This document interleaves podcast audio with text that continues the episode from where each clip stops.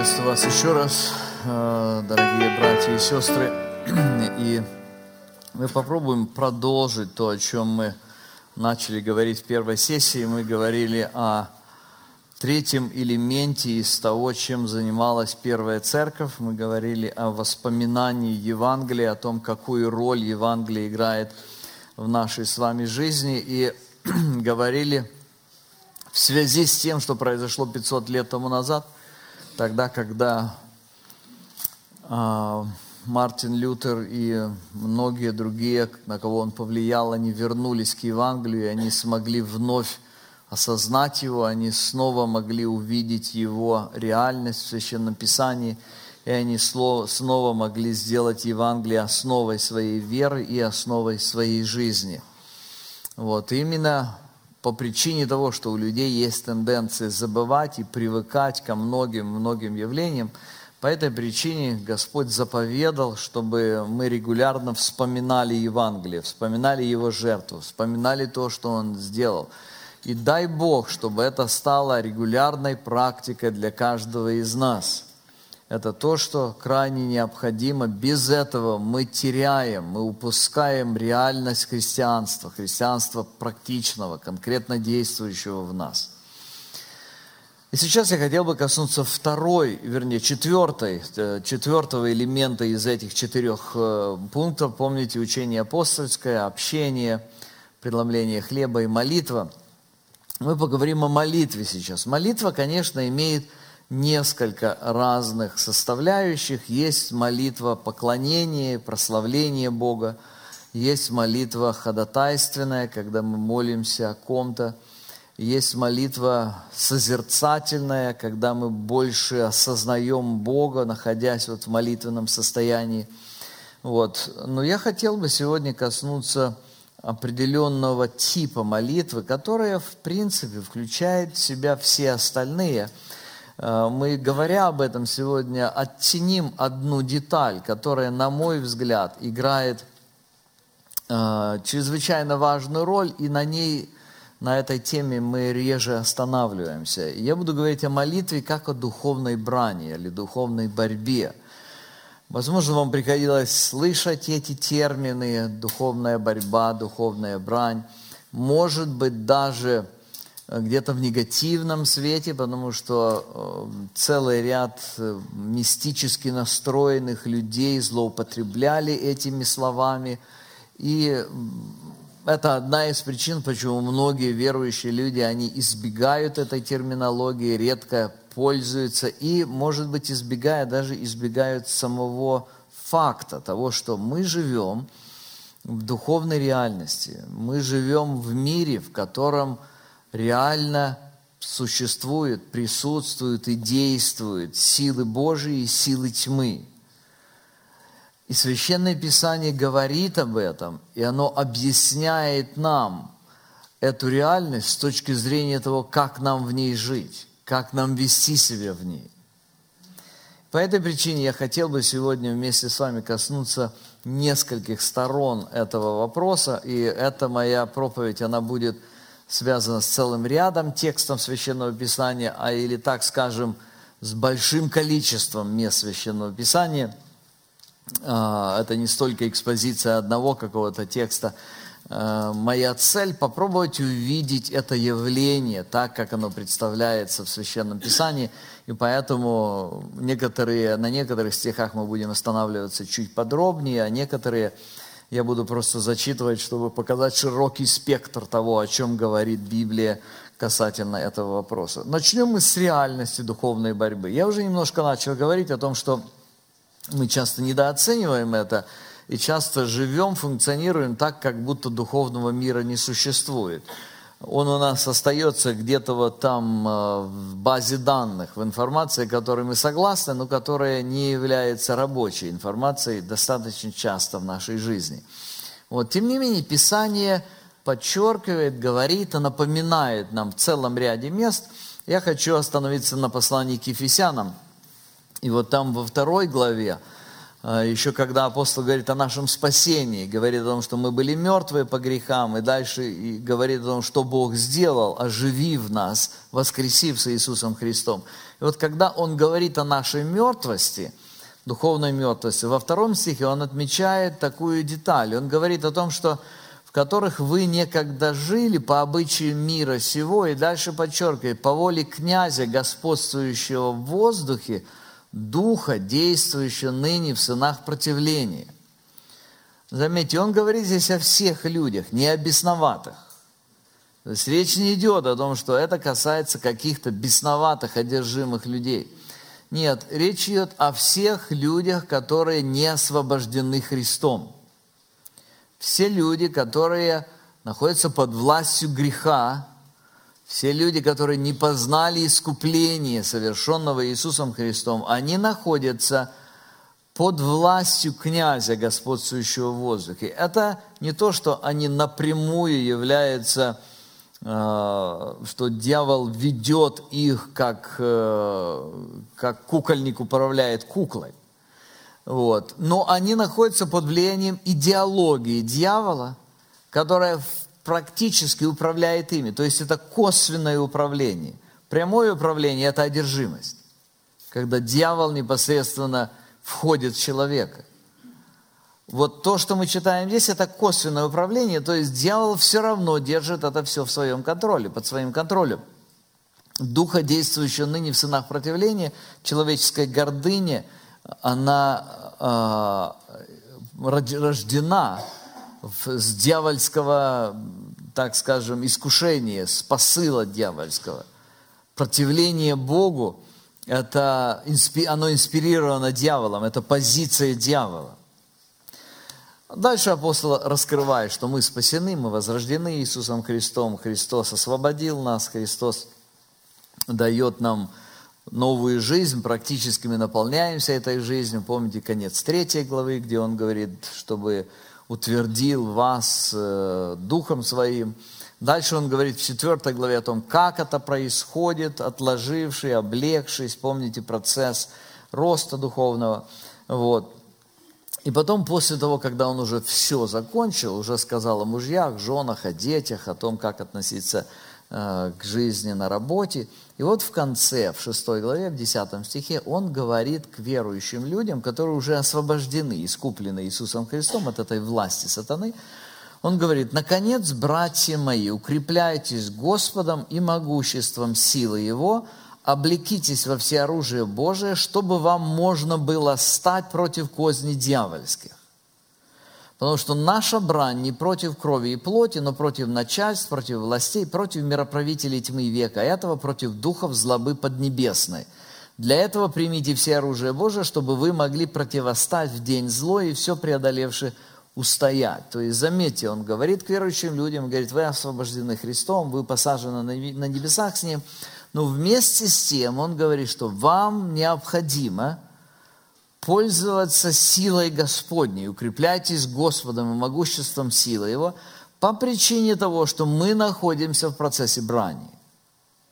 И эта брань, она связана с тем, что в мире действует очень сильно развитая, глубоко проработанная, продуманная структура дьявольского воздействия на людей – дьявольской войны против Бога, и дьявол, воюя против Бога, он, конечно же, ставит перед собой цель поразить прежде всего детей Божьих, спасенных людей, блокировать, привести их, ослабить их, насколько возможно.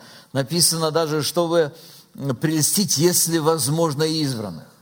То есть это его цель. Он агрессивно атакует верующих людей, он активно действует – в мире. Для того, чтобы мы могли функционировать в этой реальности, для этого сказано, э, что нам нужно укрепляться Господом вот, и могуществом силы, чтобы можно было стать против. То есть можно стать, верующие люди имеют силы, имеют все необходимое для того, чтобы противостать этому, вот этой всей широко развитой, очень сильно развитой системе.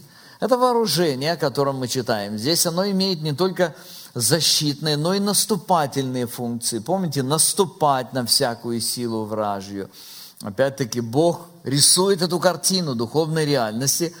Деяния апостолов, 26 глава, апостол Павел рассказывает о том, как Бог призывает его к тому, чтобы он служил. И дальше он ему говорит такие слова. 17 стих. «Избавляя тебя от народа иудейского и от язычников, которым я теперь посылаю тебя, открыть глаза им, чтобы они обратились от тьмы к свету и от власти сатаны к Богу». То есть верующий человек, проповедуя Евангелие, когда мы говорим кому-то о Христе, когда мы живем, выполняя те функции, которые Бог на нас возложил – мы делаем не что иное, как вторжение в территорию, контролируемую дьявольской властью, для того, чтобы открыть глаза людям и вырвать их оттуда, чтобы они обратились от тьмы к свету и от власти сатаны к Богу. Каждая душа, обращающаяся к Богу, освобождается от власти сатаны вот, и переходит под власть Божию. Апостол Петр пишет о том, что это реально, но это борьба, которая касается каждого из нас. Вот, 1 э, Петра, 5 глава, 8 стих. «Трезвитесь, бодрствуйте, потому что противник вас, дьявол, ходит, как рыкающий лев, ища кого поглотить. Противостойте ему твердою верою, зная, что такие же страдания случаются и с братьями нашими в мире». То есть, Священное Писание достаточно много говорит о духовной борьбе как я вам уже показал, посмотрите, целый ряд ситуаций, послание к Ефесянам, Деяния апостола, Павел говорит о себе, апостол Петр говорит, вот. Так вот, молитва – это одно из наиболее важных средств, один из наиболее важных инструментов духовной брани. Некоторые люди, они представляют духовную брань в виде какого-то театра, то есть когда вот это все так эмоционально театрализовано, я наступаю на тебя, дьявол, я приказываю, каким-то образом они делают такую эмоциональную окраску всего этого дела, вот, пытаясь действительно, ну, представить, показать, что это настоящая война, настоящая брань. И этим упускается самая суть явления. Самое, дело в том, что это брань духовная. Это не человеческая брань, это духовная, значит, она происходит в духовном мире. И в духовном мире действуют наиболее активными инструментами является Слово Божие и молитва. Проповедь Священного Писания и молитва. Священное Писание, когда Бог говорит и укрепляет нас, и молитва, когда мы обращаемся к Нему – Таким образом, мы сфокусируем наше внимание сегодня на вот этой сфере. Иисус когда-то говорил, Луки 11 глава, 9 э, стих, Он говорит, я, скажу вам, просите, и дано будет вам, ищите и найдете, стучите и отворят вам, всякий просящий получая, ищущий находит, и стучащему отворят. Заметьте, он говорит о процессе, который происходит длительно. То есть молитва – это нечто большее, чем просто вот сказал – очень часто люди не понимают это, и они, они где-то упускают такую вещь, когда они говорят о молитве, они говорят об, как будто об информировании Бога. Раз один сказал, ну и сказал, уже Бог знает об этом, зачем ему надоедать, все, значит, вот так. Но вы знаете, что Бог знал об этом еще до того, как вы сказали. Поэтому, если исходить из этой точки зрения, то говорить не нужно было вообще. Молитва имеет другое назначение. Молитва, Бог хочет, чтобы мы молились. Почему? Потому что молитва, она представляет собой определенную реакцию души, выражение нашего отношения к Богу и нашего отношения к тому, что происходит вокруг нас. Поэтому Бог и говорит, Христос и говорит, просите, и дано будет вам, ищите, стучите, всякий просящий получает, ищущий находит, и стучащий отворит. И стучащему отворит. Итак, это реальность духовной борьбы. Второй аспект – участие людей. Какая роль здесь у нас в этом процессе? А, когда-то к э, Иисусу подошли ученики, или так скажу, он сошел с горы, помните, с горы Преображения, и здесь ученики, которые пытались изгнать беса из э, э, подростка – вот, из мальчика, и у, него, и у них не получилось, и потом Христос изгоняет этого беса, и у них состоялся разговор такой. 19, 17 глава, 19 стих. Иисус говорит, тогда ученики, приступив к Иисусу наедине, сказали, почему мы не смогли изгнать его? Иисус же сказал им, по неверию вашему. Ибо истинно говорю вам, если будете иметь веру с горчичное зерно и скажете горе этой, перейди отсюда туда, и она перейдет, и ничего не будет невозможного для вас, этот же род изгоняется только молитвой и постом. То есть Иисус говорит о том, что вот есть разные ситуации в жизни, но чем активнее мы вторгаемся в территорию дьявольского царства, тем больше нам нужно взаимодействие с Богом. Тем больше нужен процесс вот этой нашей жизни, наших отношений, тем более глубоким она должна быть. Когда мы говорим о молитве, то я имею в виду личная молитва, не публичная, не то, что мы вот публично читаем, вернее, говорим здесь вместе.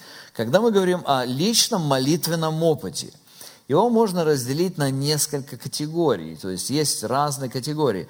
Ну, первое, наверное, это полное отсутствие молитв, когда люди не молятся. Есть формальная молитва. Формальная молитва, когда люди молятся по привычке. Вот, они просто привыкли перед едой молиться. Они встают, молятся, и в этой молитве нет э, или очень мало каких-то духовных ценностей. Вот, есть поверхностная молитва когда люди молятся не по привычке, то есть они, в общем, хотят молиться сознательно, но они не концентрируются глубоко в молитве. Это, это молитва, которая не затрагивает каких-то глубинных элементов их сознания. Есть лицемерная молитва, то есть молитва на показ, когда люди молятся, и их молитва, она предназначена не Богу, а людям, которые их слушают. Возможно, вы даже ловили себя на мысли когда-то, что вот при определенной группе людей вы не можете молиться так, как вы молились бы сами. Есть отчаянная молитва. Помните Иона в чреве кита? Вот это отчаянная молитва. То есть это когда у человека, ну вот так обстоятельства сжали, что он вопиет к Богу, потому что нет нечего больше, больше не на что надеяться. Есть осознанная молитва. Осознанная молитва – это когда человек наедине с Богом, он просто читает Писание, он понимает Бога, он сознательно в общении с Богом глубоко молится, имея взаимоотношения, глубокие взаимоотношения с Богом. Вот. И есть последняя усиленная молитва. Помните, написано, много может усиленная молитва праведника.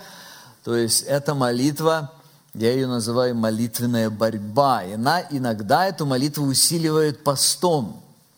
То есть, когда человек отказывается от еды для того, чтобы сконцентрировать свой внутренний мир на молитве. Итак, мы немножко поговорили о реальности духовной борьбы, о участии людей, и я посмотрел на несколько разных подходов, которые есть к молитве. Давайте теперь посмотрим на примеры молитвенной борьбы. Библия оставля, оставила нам на страницах Писания достаточно много такой борьбы, но самая яркая, самая яркая иллюстрация, самый яркий пример – это пример Иисуса Христа. Посмотрите, 26 глава Евангелия от Матфея описывает события в Гефсиманском саду. Здесь сказано так. Потом приходит и с ними Иисус на место, называемое Гефсимания, и говорит ученикам, посидите тут, пока я пойду помолюсь там. И взяв с собой Петра и обоих сыновей Завидеевых, начал скорбеть и тосковать. Тогда говорит им Иисус, душа моя скорбит смертельно, побудьте здесь и бодрствуйте со мною. Заметьте, он находится в особых переживаниях. Это Сын Божий, Иисус Христос, который доверяет Отцу – но он реальный человек, и он реально переживает эти все обстоятельства, и ему нужно молиться. Заметьте, он говорит, побудьте здесь и бодрствуйте со мною. То есть ему он даже выражает нужду в поддержке. Нужно, чтобы кто-то был рядом с ним. 39 стих. И отойдя, немного пал на лицо свое, молился и говорил, «Отче, если возможно, доминует меня чаша сия, Впрочем, не как я хочу, но как ты. приходит к ученикам и находит их спящими и говорит Петру, так ли не могли вы один час бодрствовать со мною? Бодрствуйте и молитесь, чтобы не впасть в искушение. Дух бодр, плоть же немощна. 42 стих. Еще, отойдя в другой раз, молился, говоря, «Отче мой, если не может чаша это миновать меня, чтобы мне не пить ее, да будет воля Твоя». И придя, находит их опять спящими, ибо у них глаза тяжелели, и оставив их, пошел опять и помолился в третий раз, сказав то же слово. Тогда приходит к ученикам своим и говорит им, вы еще спите и почиваете, вот приблизился час, и Сын Человеческий предается в руки грешников. Встаньте, пойдем, вот приблизился предающий меня. Заметьте, это краткое очень описание того, что заняло скорее несколько часов. То есть это, это было особенное время, о котором Дух Святой позаботился, чтобы его описать здесь. Это особенный период борьбы в сердце Христа. Опять-таки, когда мы говорим об Иисусе Христе, мы говорим о Бога-человеке, и Он пришел на землю, Он стал реальным, настоящим человеком, и Он жил полностью, посвящая себя Отцу, доверяя себя Отцу, но Ему реально приходилось переживать, Он, он терпел голод реально. И все, что связанное с этим, то есть чувство голода. Он терпел боль, реальную боль, он ощущал холод – мы знаем точно, что он ощущал глумление над ним, психологически, морально ощущал. То есть он, он жил естественными чувствами. И поэтому, когда он смотрит на надвигающиеся, приближающие, приближающиеся к нему переживания, связанное с тем, что грех будет возложен на него, он ясно понимает, что ему нужно внутри преодолеть вот это сопротивление. Это естественное сопротивление, которое, которое ощущает боль. То есть ему нужна внутренняя концентрация на Отце. И он понимает, что это чрезвычайно сложно. Вот почему Сын Божий, удивительно, Сын Божий просит помощи у, у учеников – он, это единственная ситуация, где он обращается, и он говорит, мне нужна ваша помощь, побудьте здесь, бодрствуйте со мной. Мне нужна ваша моральная поддержка. Они, правда, не справились. Но это борьба. Это настоящая борьба, которую Сын Божий пережил. В Евангелии от Луки немножечко с другой стороны описана эта борьба. 22 глава 40 стих – Придя же на место, сказал, молитесь, чтобы не впасть в искушение. А сам отошел от них на вержение камня. Вержение камня – это на, на расстоянии, сколько можно бросить камень. И, преклонив колени, молился, говоря, «Отче, и, о, если бы ты благоволил пронести чашу сию мимо меня, впрочем, не моя воля, но твоя да будет». Явился же ему ангел с небес и укреплял его.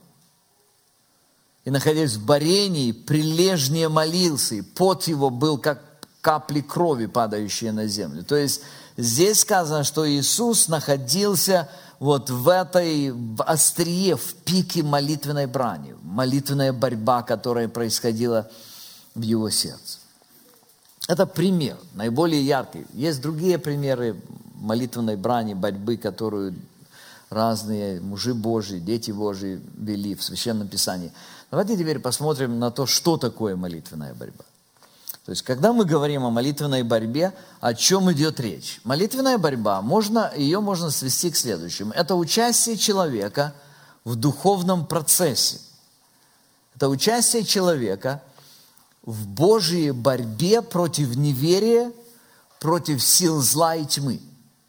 То есть Бог ведет борьбу здесь на земле, и Он дает возможность и хочет чтобы человек мог стать соучастником этой борьбы. Это очень важно помнить, почему? Потому что мы не можем вести свою собственную духовную брань. У нас нет ни ресурсов, ни возможности, ни сил устоять. Духовная брань – это Божья борьба, в которой Он позволяет нам участвовать. Это Его борьба – эта борьба начинается с борьбы в своем собственном сердце. То есть первое сопротивление Божьей работы мы встречаем на собственной территории, даже не в сердцах людей, а в нашей собственной, нашей собственной личности. То есть она начинается еще здесь, у нас внутри. Здесь нам нужно помнить одну очень важную вещь. Дело в том, что победить дьявола может только Бог. Здесь не поможет концентрация, здесь не поможет вот какая-то самоуверенность, вот, вот я наступаю, а я побеждаю, а я вот не уступлю, а я не дам. У нас силы нет. Все то, что начинается с «я», стоит на соломенных ногах. Все сломается очень быстро. Вот почему защита от нападок дьявола и победа над ним возможна только силою Божией и только ради Иисуса Христа. Бог действует силою Своей только ради Сына Своего, только ради Голговской жертвы, которая была принесена на нас, ради нас. И посредством Духа Святого эта сила становится доступной для нас с вами сегодня. Посмотрите, Колоссянам 2 глава 15 стих сказано о том, что Иисус Христос – отнял силы у начальств, властей, властно подверг их позору, восторжествовав над ними собой. То есть Иисус победил на Голговском кресте, Иисус имеет право побеждать силу вражью. Вот почему. Это только Божья сила, только ради Иисуса Христа и только Духом Святым. Других инструментов, другой возможности, возможности нет. Римлянам 8 глава 37 стих сказано, но все это преодолеваем силой возлюбившего нас. Вот почему мужи веры, люди веры, это не люди, которые сильны сами в себе. Это люди, которые признают свою слабость и имеют практику того, чтобы использоваться силой Божией, позволять Ему действовать через нас – так вот, для того, чтобы сила Божья действовала в нас и через нас, нам необходимо освобождаться от препятствий и барьеров, которые есть в нас, естественно. Библия говорит о целом ряде обстоятельств, которые препятствуют действию Божьей силы в нас и через нас. Написано, во-первых, что Бог не слушает тех, кто сознательно находится во грехе и, и э, не оставляет его. Духовная борьба недоступна для людей, которые живут во грехе, им нравится грех, и они не оставляют его. Иоанна 9,31 написано, но мы знаем, что грешников Бог не, не слушает. Но кто чтит Бога и творит волю Его, того слушает. Вот почему нам нужно очищение и освящение. Не в том смысле, в котором используют его в некоторых церквях, как программа какая-то, которую совершают один раз в год или периодически. Речь идет о постоянно продолжающемся процессе борьбы с грехом в сознании, для того, или в сердце, или в жизни, для того, чтобы быть свободным от греха. Речь не идет о том, что мы этим, э, этим спасаемся. Нет, мы спасены только праведностью Иисуса Христа. Речь не идет о том, что мы можем достичь абсолютного уровня э, святости, что в нас не будет никакого греха. Конечно, об этом речь не идет. Но речь идет о том, что когда ты сознательно знаешь, это противно Богу, и ты за это держишься. То есть это первый барьер. Наша любовь к тому, что не нравится Богу. Это блокирует нашу духовную брань. Это блокирует эффективность нашей молитвы. Это блокирует нашу способность наступать на силу вражью, пользуясь Божьей силой. Второе. Ясно написано, Бог не слушает гордых. 1 Петра, 5 глава, 5 стих написано, потому что Бог гордым противится, а смиренным дает благодать. То есть, когда мы говорим о том, что мы участвуем в процессе божественной борьбы с нечестием, с неправдой, с неверием.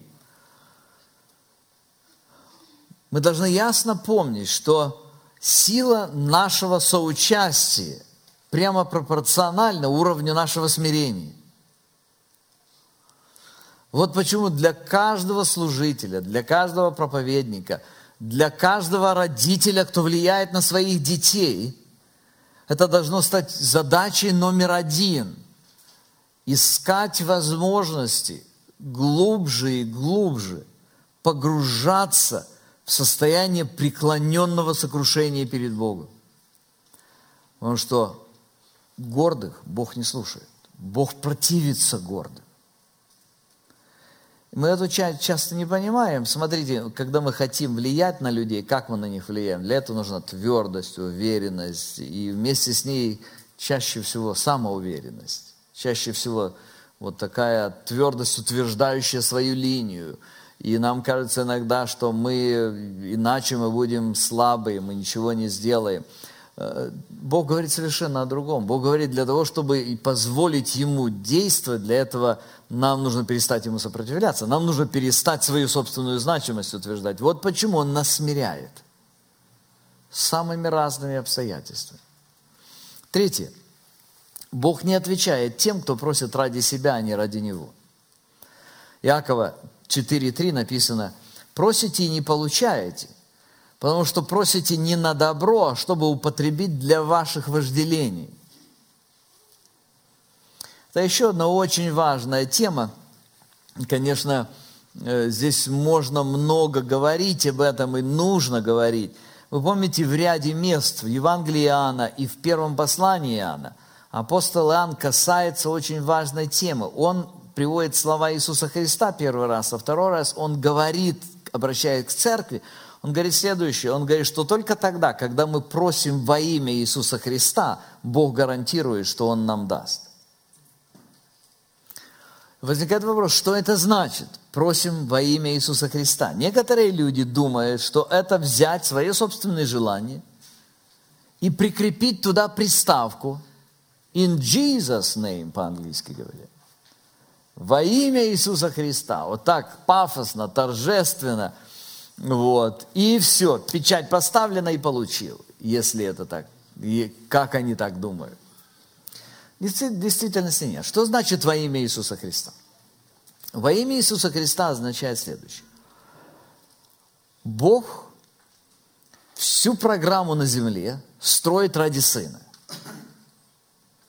Все, что происходит на земле, происходит ради Сына. И ради цели финальной Он хочет церковь Сыну дать. Вся земная, вся Вселенная существует ради этого. Сотворенная Вселенная. Теперь смотрите, когда мы говорим о том, что мы приходим к Иисусу Христу, кстати, откройте, давайте чуть остановимся. Я не, не знаю, закончу я сегодня эту тему или нет, она у меня слишком большая, но я думаю, что вот эти вещи стоит посмотреть. Евангелие Иоанна откройте, 15 глава. Евангелие Иоанна, 15 глава. Седьмой стих. В этой главе он говорит о плодоносной жизни, о том, как мы живем плодоносной жизнью. И он здесь говорит так. «Если прибудете во мне, и слова мои в вас прибудут, то, чего не пожелаете, просите, и дано будет вам». То есть заметьте, что происходит. Он говорит о том, что по мере того, как мы пребываем в нем – это значит, слова Его в нас пребывают. То есть фактически это выражается следующим образом. Опять мне слов не хватает, мне приходится рисовать. Бог или Христос, вот здесь мы, люди, я человек. У, у Бога, у Иисуса Христа есть определенный план того, что Он делает у меня, у человека, который познал Иисуса Христа, есть цель познать Его как можно больше, чтобы влиться в Его план. Смотрите, что получается. В, данном, данный момент происходит следующее. Происходит то, что я синхронизирую свои желания с Его желаниями. Это продолжают быть мои желания, но они синхронны с Его желанием. Это чрезвычайно важно. Некоторые люди говорят, ну если просить то, что он хочет, зачем просить? Он и так хочет, он и так сделает. Бог дает нам удивительную привилегию синхронизировать свои желания вместе с Ним. Вы видели когда-нибудь э, двойной велосипед? И, может быть, вы видели, когда папа сидит впереди на первом сидении, сын, сынок сидит на заднем сидении, и он тоже крутит. Он тоже крутит педали, но он совсем немножко от его силы движется этот велосипед. В основном-то движется от чего? От того, что папа крутит. Но у сына есть возможность стать соучастником этого процесса. Это очень интересный и очень важный процесс. Об этом можно очень много говорить, он очень важный процесс. Бог позволяет нам стать соучастником Его огромного дела. И это заключается прежде всего в том, чтобы мы могли синхронизировать свои желания. Если прибудете во мне, и слова мои в вас прибудут, вот тогда чего не пожелаете, просите, и дано будет вам. Если вне Его, если не пребывая в Нем чего-то желаете, не будет вам. Он не обещает, что будет вам. Будет вам только тогда, когда будете вместе с Ним. То есть, когда мы говорим о молитвенной борьбе, то молитвенная борьба начинается с процесса погружения в понимание Его воли. Конечно, когда мы говорим о молитвенной брани, для этого нам нужно преодолеть несколько точек барьеров сопротивления, которые находятся в нас самих прежде всего. Я думаю, что духовная брань начинается для каждого из нас, это прежде всего борьба против лени. Мы не молимся, потому что мы ленимся. Молитва требует энергии. О Христе сказано, был пот его, как капли крови. Представьте себе молиться до такой степени, что вспотеть. И не просто, а как капли крови. То есть величайшее напряжение. Если мы посмотрим на современный христианский мир, я думаю, я, конечно, не знаю о всех, но подавляющее большинство людей, с кем мне приходится встречаться, они не знают продолжительной, глубокой молитвы им некогда, они не могут, они не знают, что это такое, и они не хотят тратить силы на это. Кроме того, это борьба против невнимательности, это борьба за способность сосредоточиться.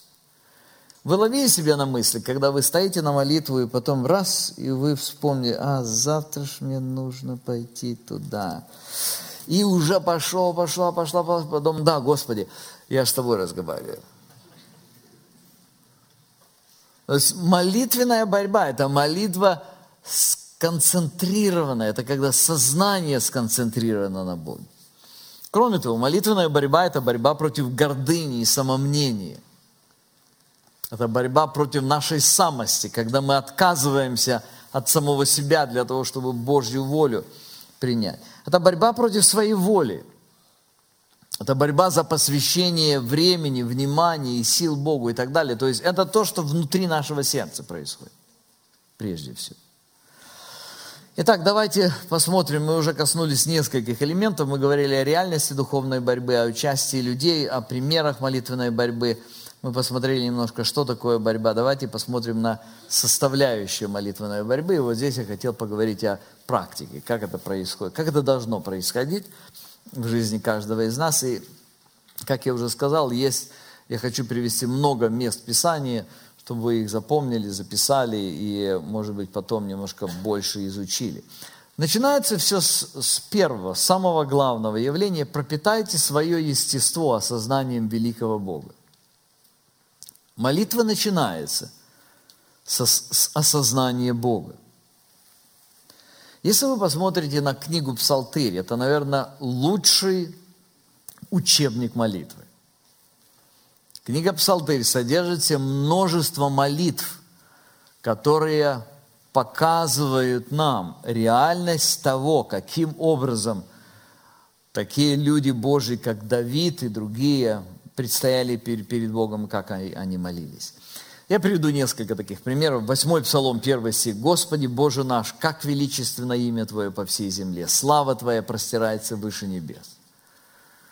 Почему Давид об этом говорит? Не потому, что Бог не знает, как величественно имя. И совсем не потому, что он, Давид хочет заработать что-то у, у Бога.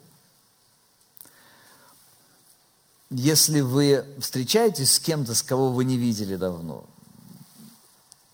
дедушка, бабушка встречаются с внуками, и мы вот здесь встречаемся с разными людьми, и вы встречаетесь и говорите, слушай, как ты хорошо выглядишь. Или дедушка, бабушка говорит, слушай, как ты выросла, внучка. Почему мы говорим, что эта внучка не знает, как она выросла? Или эти люди не знают, как они э, выглядят? Да они только что полчаса назад в зеркало смотрелись, наверное. Мы это говорим, потому что мы выражаем наше отношение к тому, что происходит. Это говорит о том, что я смотрю на человека. Я смотрю на брата Ивана, я увидел, говорю, брат Ваня, ты не изменяешься. Ты такой же и был. Вот сколько лет назад вы у нас были, и ты не стареешь. Я это говорю не потому, что просто комплимент ему кинуть, а потому что я просто, я рад за него, что он человек, находится в труде, и Господь дает ему еще быть вот, ну, достаточно в хорошей физической форме. То есть мы это делаем, потому что мы смотрим на Господа и восхищаемся им. Я хочу спросить у вас, как часто это бывает у вас? Вы осознали его? И вот точно так, как, как вот я не виделся сколько-то лет с Иваном, и я ему говорю вот эти вещи. Причина, почему этого не происходит, или происходит очень мало, заключается в том, что мы не смотрим на него. Мы не осознаем его, мы мало его осознаем. Вам приходилось иметь общение с людьми, которые, так скажем, холодное общение? Ну, это часто бывает. Есть люди разного темперамента, есть люди просто, которые, которым мы не нравимся, может быть. Я не знаю, почему они на наши конференции приезжают, правда. Ну, есть такие. Ну, или даже в церкви. Есть те, которые, ну, более, э, так скажем, э, ну, сами в себе, как бы. И вот есть такой человек, который подходит к тебе, и он открыт, он что-то тебе говорит, там совсем не обязательно комплимент, но видно, что этот человек обращает на тебя внимание. Вот. А есть люди, которые, ну, они даже не поздороваются. Они пройдут мимо, и так, как будто они тебя не знают. И вы помните, наверное, ваши отношения в одной ситуации в другой ситуации. В одной ситуации вы чувствуете этот человек как будто свой, а в другой это чужой. Хотя все, что произошло, это просто их эмоциональная реакция на вас. Один обращает на вас внимание и имеет позитивную реакцию, а другой не обращает или имеет негативную реакцию. Так вот теперь представьте себе, каждый раз, когда вы встаете на молитву к Богу, у Бога возникает вопрос, как у меня, зачем он приезжает на эту конференцию? Если я ему безразличен. Понимаете, да, что происходит? Мы становимся на молитву, и мы говорим Господу. Но на Него мы не посмотрели. На Него мы не обратили внимания. С Ним у нас не произошло этой эмоциональной связи. Как у нас происходит с некоторыми близкими, родными, дорогими нам людьми. То есть, когда мы говорим о духовной борьбе, духовная борьба, я уже сказал, это не просто наша сила противостоит, это Божья сила, которая будет действовать через нас, а для этого нам нужен контакт, контакт с Ним. Глубокий, личный. Вот подобно этому стоит Давид и говорит, Господи, как величественно имя Твое по всей земле. И он реально это видит. Он реально этим восхищается. Или другой псалом, 89 Второй стих. Господи, Ты нам прибежище в рот и рот. Он это знает, он это пережил много раз, и он, он ясно говорит, Господи, это Ты, это от Тебя все. 95-й псалом. «Ибо велик Господи, достохвален, страшен Он паче всех богов, ибо все боги народа выдалы, а Господь небеса сотворил». 101 псалом. «Вначале ты основал землю и небеса, дело рук твоих. Они погибнут, а ты прибудешь». Заметьте, где бы он находился? На природе он находится, с людьми, в храме. Он везде видит Бога, и он везде восхищается им. 103 псалом. Он говорит своей душе, благослови душа моя Господа. Господи Боже мой, Ты дивно велик, Ты облечен славой и величием. Ты одеваешься светом, как ризы. 138 псалом, первый стих. «Господи, Ты испытал меня и знаешь. Ты знаешь, когда я сажусь, когда я встаю, ты разумеешь помышления мои издали, иду ли я, отдыхаю ли, ты окружаешь меня, все пути мои известны тебе. Заметьте, как много, каждый из этих, из этих примеров говорит о разных гранях восхищения Богу. 138 Псалом 17 «Как возвышены для меня помышления твои». Когда он соприкасается с тем, что Бог открывает, он говорит, насколько это велико и значимо, Господи. И он говорит об этом. Ко мне подходят люди некоторые и говорят, Алексей Алексеевич, спасибо вам за такую-то проповедь, она изменила мою жизнь. Ну, я вам скажу, конечно, я делаю это не из-за того, чтобы мне кто-то это сказал. Но когда ко мне подходят люди и говорят об этом, я знаю, слава Богу, не зря. Слава Богу, это действительно имеет Божий смысл – том, что было вложено время, определенные усилия, ресурсы какие-то. Вот это то, о чем говорит здесь Давид. Он приходит к Богу, и он говорит, вы знаете, Богу, Богу не нужны наши деньги, не нужны здания эти. Ему не, мы ничего ему не можем дать. Точно так, как ваши дети не могут вам дать, вы больше их зарабатываете. Но когда они приходят, и кладут вашу, свою руку на ваше плечо и говорят, спасибо тебе, папа. Ты научил меня жить. И если бы не ты, я был бы там, где мои сверстники, сегодня. Это дороже всего, что могут дети вам дать. И вам не нужно ничего больше. Вам не нужны от них деньги. Вот почему это нужно в нашем общении с Богом. Вот почему Бог хочет это от нас услышать. Это совсем, совсем не потому, что Он нуждается в этом. У Него есть там хоры херувимов, миллиарды херувимов, которые могут сказать Ему, как Он велик. Не в этом причина. Причина в том, что Он хочет это от нас услышать, от, от людей, которые переживают Его. Заметьте, это то, чем мы будем заниматься в вечности. Откровение 4 глава, с 10 стиха. «Тогда 24 старца падают перед сидящим на престоле и поклоняются живущему во веки веков и полагают венцы свои перед престолом, говорят, достоин Ты, Господи, принять славу и честь и силу, ибо Ты сотворил все, и по воле Твоей все существует, и все сотворено». Вы знаете, некоторые люди не уделяют этому достаточно внимания, чтобы научить своих детей быть благодарными. Но это чрезвычайно важное качество.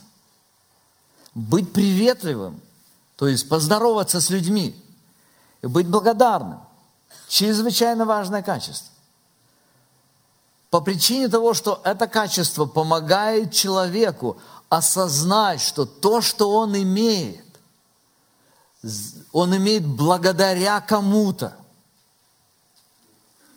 Это то качество, которое позволяет нам видеть огромные-огромные милости, которые мы имеем от Бога, и ценить их. Итак, первое, что нам нужно, нам нужно пропитать свое естество осознанием великого Бога, который вызывает определенную эмоциональную реакцию. Второе, попытайтесь ярко увидеть и осознать собственную греховность. Каждый раз, когда люди приближаются к Богу, они видят себя грешными. И это вполне естественно. Пророк Исаия, помните, шестая глава? Книга Ездры, 9 глава, 6 стих. «Боже мой, стыжусь и боюсь поднять лицо мое к Тебе. Боже мой, потому что беззакония наши стали выше головы, и вина наша возросла до небес».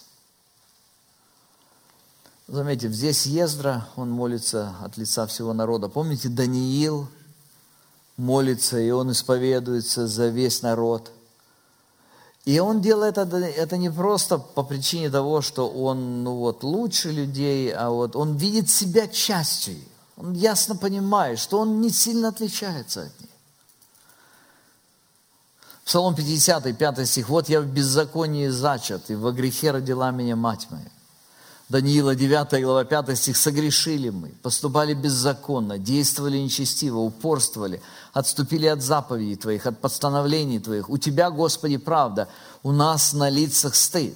Исайя 6.5. «И сказал я, горе мне, погиб я, ибо я человек с нечистыми устами».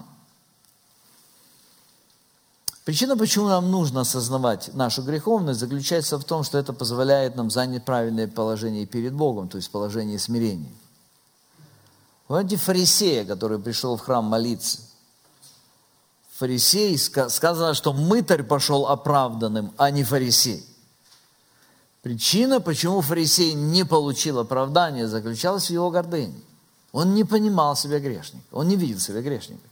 Он пришел в храм Божий, и он сфокусировался на своих достоинствах, вместо того, чтобы фокусироваться на, на той нужде, которая есть у нас. 1 Тимофею, 1 глава, 15 стих, апостол Павел говорит, «Верно и всякого принятия достойно слова, что Христос Иисус пришел в мир спасти грешников, из которых я первый». Некоторые люди говорят, но осознавать себя грешником нужно только в момент покаяния. А дальше уже нужно осознавать себя святым, которым тебя сделал Бог. Это правильно, нам нужно осознавать, что Бог сделал нас абсолютно праведными. Но осознавая это, никогда не забывать, что сами по себе мы абсолютно грешны. И апостол Павел в этот момент, он уже успешный апостол, сложившийся миссионер, уже десятки церквей основаны им, и он продолжает помнить. Он говорит, ну благодатью Божией есть тот, кто и есть. Это только благодать. Итак, две вещи мы уже говорили. Что нужно, что должно происходить в молитве? Первое – осознание Бога. Второе – осознание своей нужды в Нем, осознание своей греховности. Третье – осознайте Божью любовь и заботу.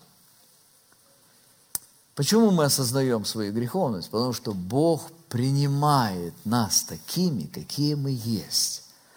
Нам не нужно пытаться строить из себя какую-то значимость, придать себе какой-то торжественно особенный вид, чтобы Он нас принял. Он знает нашу подноготную.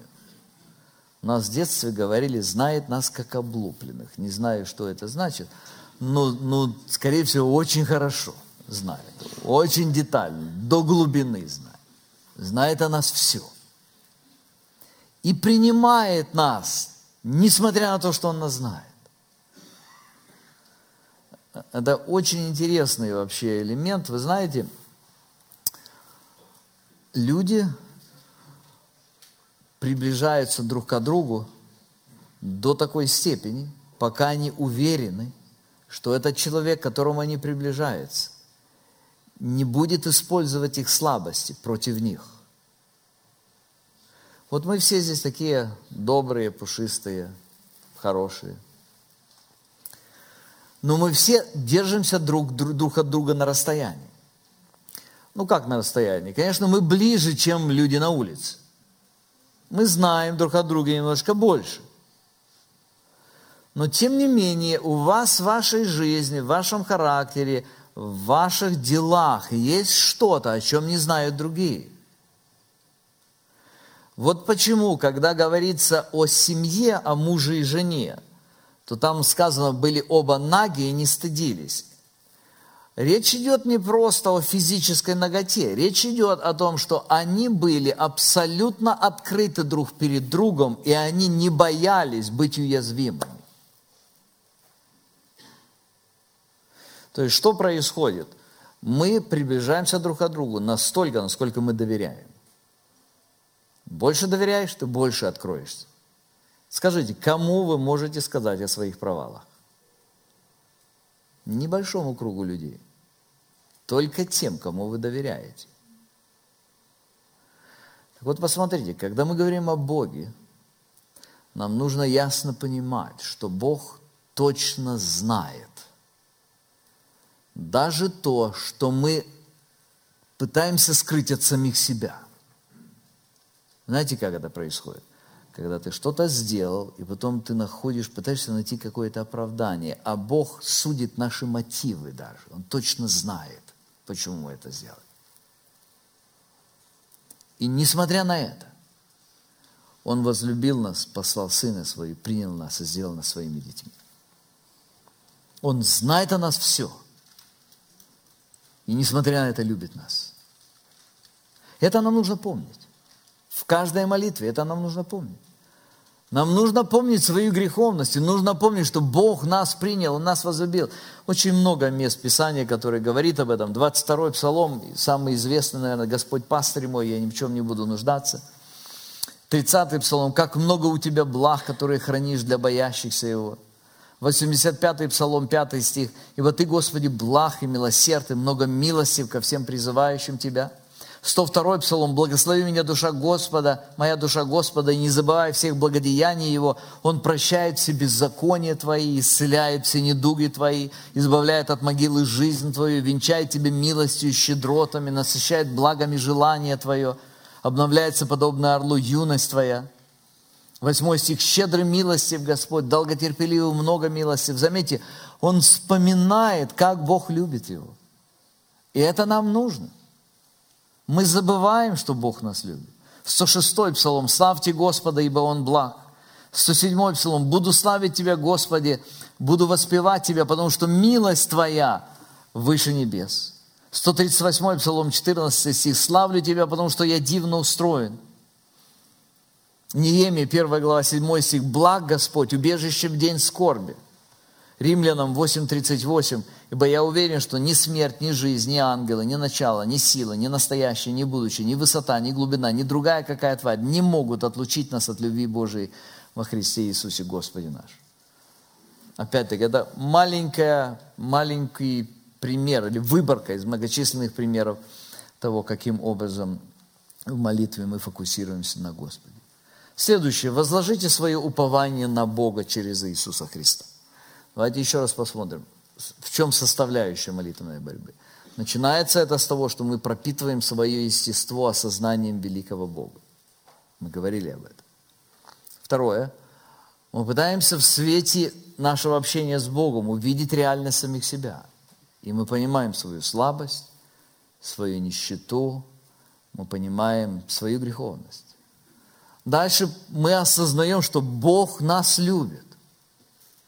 Он добрый, Он благой. Да, Он святой, но Он добрый. И эта Его любовь проявилась к нам в Иисусе Христе в максимальной степени. Теперь четвертое. Нам нужно фактически взять вот то, что есть у нас, то бремя, которое, та проблема, с которой мы стоим, и нам нужно реально Ему возложить это на Него. 33 Псалом. «Вкусите и увидите, как благ Господь, блажен человек, который уповает на Него». Что значит уповает? Это значит человек, который доверит Ему свое беспокойство. То, что меня беспокоит, я доверяю Ему, потому что я знаю, что Он великий, я уже об этом думал, я грешный. Несмотря на это, Он любит меня. Поэтому я могу доверить Ему. Исайя 40 глава, он приводит, пророк приводит такую очень-очень конкретное такое воззвание к нам. Он говорит, поднимите глаза ваши на высоту небес, посмотрите, кто сотворил их. Он говорит, о величии Божьем. Кто вводит воинство их, он всех их называет по имени, по множеству могущества и по великой силе, у него ничего не, выбывает. Как же ты говоришь, Иаков, и высказываешь Израиль, путь мой сокрыт от Господа дело мое забыто у Бога моего. Разве ты не знаешь, разве ты не слышал, что вечный Господь Бог, сотворивший концы земли, не утомляется и не изнемогает? Разум его неисследим. Он дает утомленному силу, и изнемогшему дарует крепость, утомляется и юноша, ослабевает, молодые люди падают, а надеющиеся на Господа обновятся в силе. Поднимут крылья, как орлы. То есть он говорит, на Бога можно уповать. Это даст вам силу. Вы уповаете только на себя, на свои возможности, на людей, которых вы знаете, на ресурсы человеческие. Он говорит, нет, уповайте на Него, Он сотворил все, сотворил небо и землю. То есть упование – это практическое доверие своей жизни и всех своих обстоятельств Богу. Евреям 4.1, вернее 4.15 написано, мы имеем не такого первосвященника, который не может сострадать нам в немощах наших, но который, подобно нам, искушен во всем, кроме греха. Смотрите, речь идет вот о чем, что Иисус Христос пришел на землю, прожил все трудности и скорби.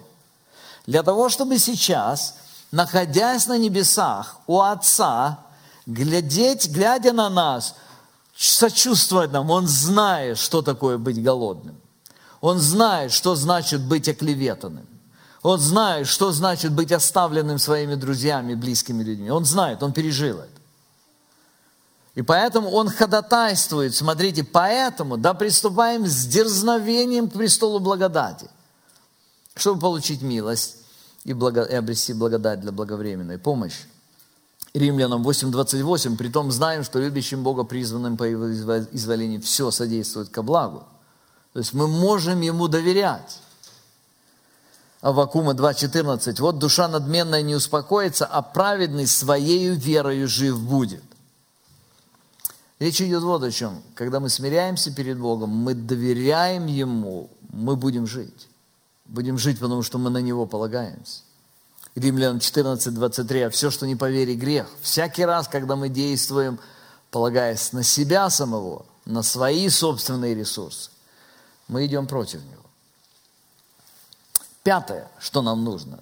Еще раз повторю. Пропитайте свое естество осознанием Бога. Попытайтесь ярко увидеть, осознать свою греховность. Осознайте Божью любовь и заботу. Возложите свое упование на Бога через Христа – Пятое, осознайте и примите Божье право определять вашу жизнь. Это очень важно, друзья мои. Потому что когда мы приходим к Богу, мы приходим с определенным представлением о того, как должно быть. И вот молитва, которая является духовной бранью, она обязательно придет к такой точке, в которой мы скажем подобно Христу, впрочем, не моя воля, но твоя да будет. Мы внутри примем Его план. Нам нужно признать, что Бог, а не мы управляем жизнью. Он владыка, не мы боги. Притча 19.21. Много замыслов в сердце человека, но состоится только определенное Господом. Исайя 40.12. Кто исчерпал воды горстью своей, пядью измерил небеса и вместил в меру прах земли? Кто уразумел дух Господа и был советником у него? Даниила 4, 34. «И благословил я Всевышнего, восхвалил и прославил Пресносущего, которого владычество, владычество вечное, и которого царство в роды и роды, и все живущие на земле ничего не значат. По воле своей он действует как в небесном воинстве, так и у живущих на земле. И нет никого, кто мог бы противиться руке его и сказать ему, что ты сделал». То есть Писание говорит очень много, что мы не можем склонить Бога на свою сторону, мы можем только войти в Его работу. Нам нужно понять, и молитва, она в огромной степени является инструментом, который вводит нас в то, что Он делает. Римлянам 12, первые два стиха, смотрите, «Итак, умоляю вас, братья, милосердием Божьим представьте тела ваши в жертву живую, святую, благоугодную Богу для разумного служения вашего, и не сообразуйтесь с веком этим, но преобразуйтесь обновлением ума вашего, чтобы вам познавать, что есть воля Божия, благая, угодная и совершенная. Заметьте, это цель, которую ставит перед собой, перед нами апостол Павел, и он умоляет даже, умоляет милосердием Божьим. Пожалуйста, посвятите свою жизнь не тому, чтобы утверждать свою волю, а чтобы познавать волю Его. Римлянам 8.28 еще раз. Притом знаем, что любящим Бога, призванным по Его изволению, все содействует ко благу. Бог с высоты своего разума, своей мудрости, своего божественного статуса, Он уже просчитал все варианты. Его план для нас – это наилучший вариант из всех возможных. И нам нужно научиться принимать его. Нам нужно пытаться увидеть благо, его благо в любом варианте развития событий. Если мы посмотрим внимательно, то когда Бог говорит здесь, все содействует ко благу, это благо, вот этот текст отличается от пословицы. Все, что не делается к лучшему. Есть такая пословица в мире. Дело в том, что люди, когда говорят к лучшему, они надеются на лучшее, так как они его это определяют. Здесь же написано, все содействует ко благу, совершенно к другой, в другом смысле. Дальше, ниже описано это благо. Там написано, ибо кого он призвал, тех и предопределил быть подобными образу Сына Его. Вот это благо. Все, что получается в нашей жизни, все Бог допускает – содействуй, используй это к благу. Например, эти обстоятельства могут укреплять нашу веру. Помните 1 Петра, 1 глава с 6 по 7 стиха, он говорит, нам приходится проходить через трудности ради укрепления нашей веры. Это может приближать нас к Богу, как в истории с Иовом.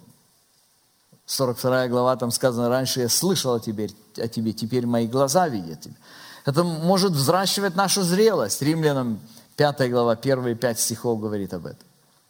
Кроме того, мы признаем, что в своей мудрости Бог обязательно видит какие-то очень важные причины, чтобы направлять развитие событий именно так. И мы смиряемся перед Ним и принимаем даже тогда, когда мы не видим этих причин. Мы знаем, что у Него они точно есть.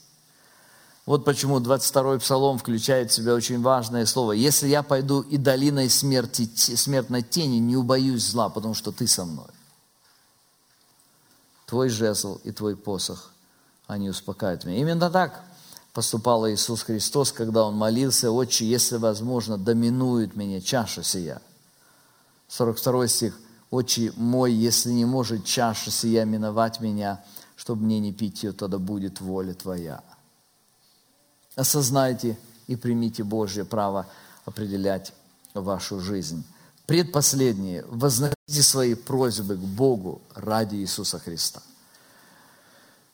Заметьте, сколько нужно пройти перед тем, как сказать, Господи, благослови эту пищу.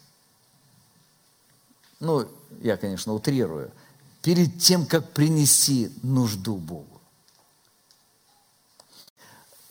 Если мы посмотрим на молитву «Отче наш», скажите, где написано «хлеб наш насущный, подавай нам на этот день»? После того, как сказано, как вы осознали Бога, «Отче наш, сущий на небесах». После того, когда вы погрузились в покорность Ему, Царствие Твое, да будет воля Твоя на земле, как на небе. То есть только после установления определенного отношения, осознания Бога и установления отношений с Ним внутреннего осознания его. Филиппийцам 4.6 написано, «Не заботьтесь ни о чем, но всегда в молитве и прошении с благодарением открывайте свои желания перед Богом». Конечно, здесь очень важный элемент, чтобы это желание было во имя Иисуса Христа. Что это значит? Это значит, чтобы это желание совпадало с Божьими целями, которые Он делает через Сына. Во имя Его я прошу, ради Него я прошу. Иоанна 16, 24. Да ныне вы ничего не просили во имя Мое, просите и получите. В 15 главе мы читали, наполнитесь Слово, прибудьте во мне и исполните Слово Мое. 1 Иоанна 5 глава 14 стих. И вот какое дерзновение мы имеем к Нему, когда просим чего по воле Его, Он слушает нас. Просить во имя Его означает, мы это просим ради Его интересов, не ради наших. Мы преследуем Его интерес в той или иной ситуации. Таких ситуаций могут быть самые, очень много, самых разных ситуаций. Иакова 4.3 мы уже говорили, «Э, просите и не получаете, потому что просите не на добро, а чтобы употребить для ваших разделений Э, вожделение. То есть, когда мы говорим о любом деле, нам нужно увидеть любое дело в свете глобального плана того, что Бог делает здесь на земле. У каждого из нас наша жизнь имеет конкретное отношение к тому, что Бог делает.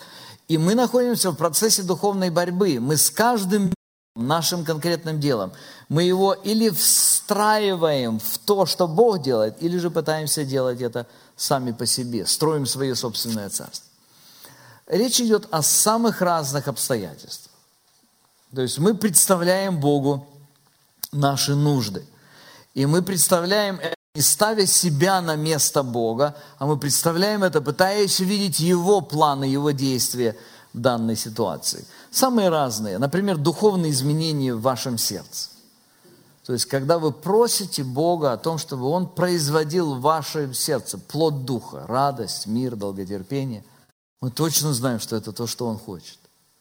Мы точно знаем. И мы просим Его.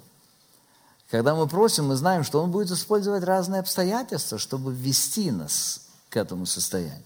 Мы можем просить о духовной зрелости, о росте в вере, о способности простить и вмещать каких-то людей, о победе над унынием, о правильном отношении к людям и так далее. То есть мы можем просить о самих себе прежде всего. Во-вторых, мы можем просить о духовных изменениях в других людях. Например, об обращении к Богу кого-то. Это Его воля, это точно. Знаем, что Бог пришел, чтобы спасать. И Он хочет, чтобы мы молились о спасении людей, чтобы мы проповедовали, и мы молились о, о спасении людей. Или о росте в каких-то конкретных сферах жизни. Вот здесь мы приходим к ситуации, которая более сложна. Например, у вашей жены есть какие-то негативные качества.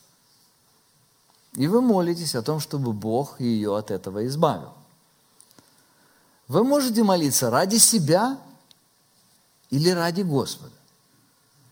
Ради себя, чтобы вам удобнее было жить.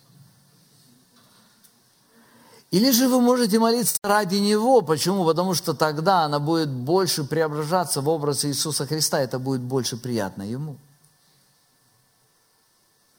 И точно знайте, будете просить ради, ради себя, не получите.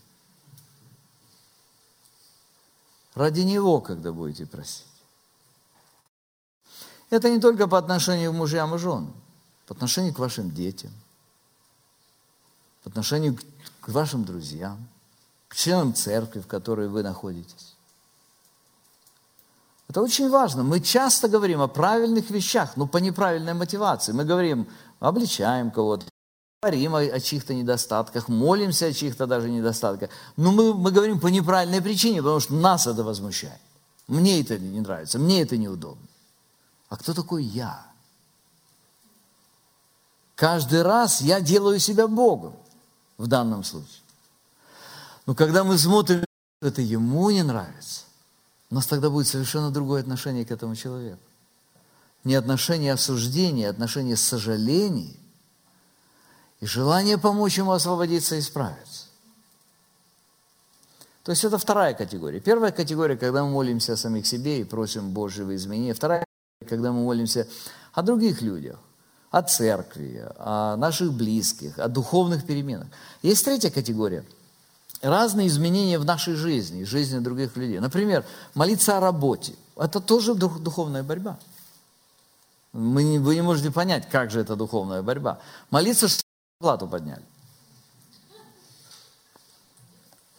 Опять-таки, вы можете по неправильной причине молиться, чтобы вам зарплату подняли. Или вы можете по правильной причине молиться. Вы можете просить это ради Господа. Господи, если мне поднимут зарплату, мне не нужно будет сверхурочная работа. Я больше времени посвятить тебе, семье и делать то, что нужно.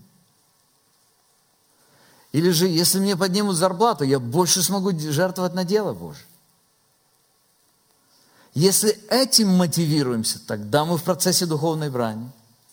Если мотивируемся тем, что у меня есть и хочу больше, я тогда буду чувствовать себя э, вот, более уверенно. В этом мы против него молимся. Или другая ситуация. Девушка молится о том, чтобы выйти замуж. Это нормальная молитва. А опять-таки, она может быть молитвенной или духовной борьбой, или же, может быть, утверждение себя. Все зависит от причин.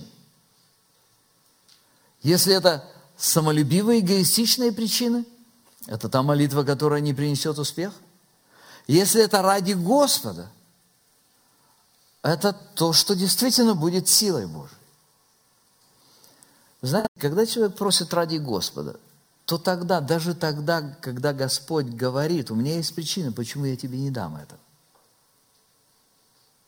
Если ради себя ты будешь обижаться, разочаровываться в Боге, в молитве. Если ради Господа, ты будешь смирение принимать. Вот что значит молитвенная борьба. И последнее. Обретите покой и уверенность в нем. Давайте еще раз посмотрим на весь этот список. Пропитайте свое сознание осознанием Бога, душу свою – Попробуйте увидеть себя грешными. Осознайте Божью любовь и заботу. Возложите свое упование на Бога. Осознайте и примите Божие право определять вашу жизнь. Возносите, принесите к Нему свои просьбы. Реальные, естественные, которые у Него есть. Только ради Него. Вам нужно обрести покой, успокоиться в Нем. Самое ценное, что может молитва дать на данном этапе нашей жизни. Вот почему филиппийцам заканчивается, помните, и мир Божий, который превыше всякого ума. Мы до того посмотрим еще пару текстов. Посмотрите, плач Иеремии 3.26. Иеремия говорит после своей этой борьбы, о которой мы говорили сегодня, «Благо тому, кто терпеливо ожидает спасения от Господа». Псалом 72. Асаф описывает свой опыт обретения мира, уверенности в, Богу, в Боге. Он говорит, кто мне на небе? И с тобой ничего не хочу на земле. Помните, с чего начиналось это? Он говорит, я позавидовал безумным. У тех Мерседес, у тех большой дом, те ездят э, э, в отпуск три раза в году. У тех много детей, которые к ним приходят, у тех э, друзья помогают. Самые разные вещи, он смотрит вокруг. И потом он говорит, да тут, доколе я не вошел во святилище. И вот потом он вошел во святилище, и он там, в той точке, он говорит, с тобой ничего не хочу на земле. Он нашел успокоение в Боге изнемогает плоть моя и сердце мое, Бог твердыня сердца моего и часть, моего, часть моя вовек, а мне благо приближаться к Богу, на Господа возложил упование мое, чтобы возвещать все дела Твои. И последнее, филиппийцам, не бойтесь ни о чем, но всегда в молитве и прошении с благодарением открывайте свои желания перед Богом, и мир Божий, который превыше всякого ума, соблюдет сердца ваши и помышления ваши во Христе Иисусе помолимся. Господи, благодарим Тебя за то, что сегодня Ты дал нам эту возможность посмотреть на эти два очень важных аспекта, воспоминания Евангелия и молитвенную борьбу, молитвенную жизнь нашу. Мы нуждаемся, Господи, в том, чтобы Ты научил нас этому, чтобы это стало реальностью как моей жизни, так и всех, кто присутствует здесь. Господи, благослови каждую душу, Наполни собой, наполни, Господи, общением с Тобой, наполни настоящими отношениями, которые, которые могут быть, которые Ты хочешь, чтобы они были у детей Твоих. Благослови, Господи, каждого. Мы просим милости Твоей, Господи, каждому из нас, чтобы все то, что мы слышим, принесло добрый, обильный плод жизни нашей. Во имя Иисуса Христа просим Тебя об этом. Аминь.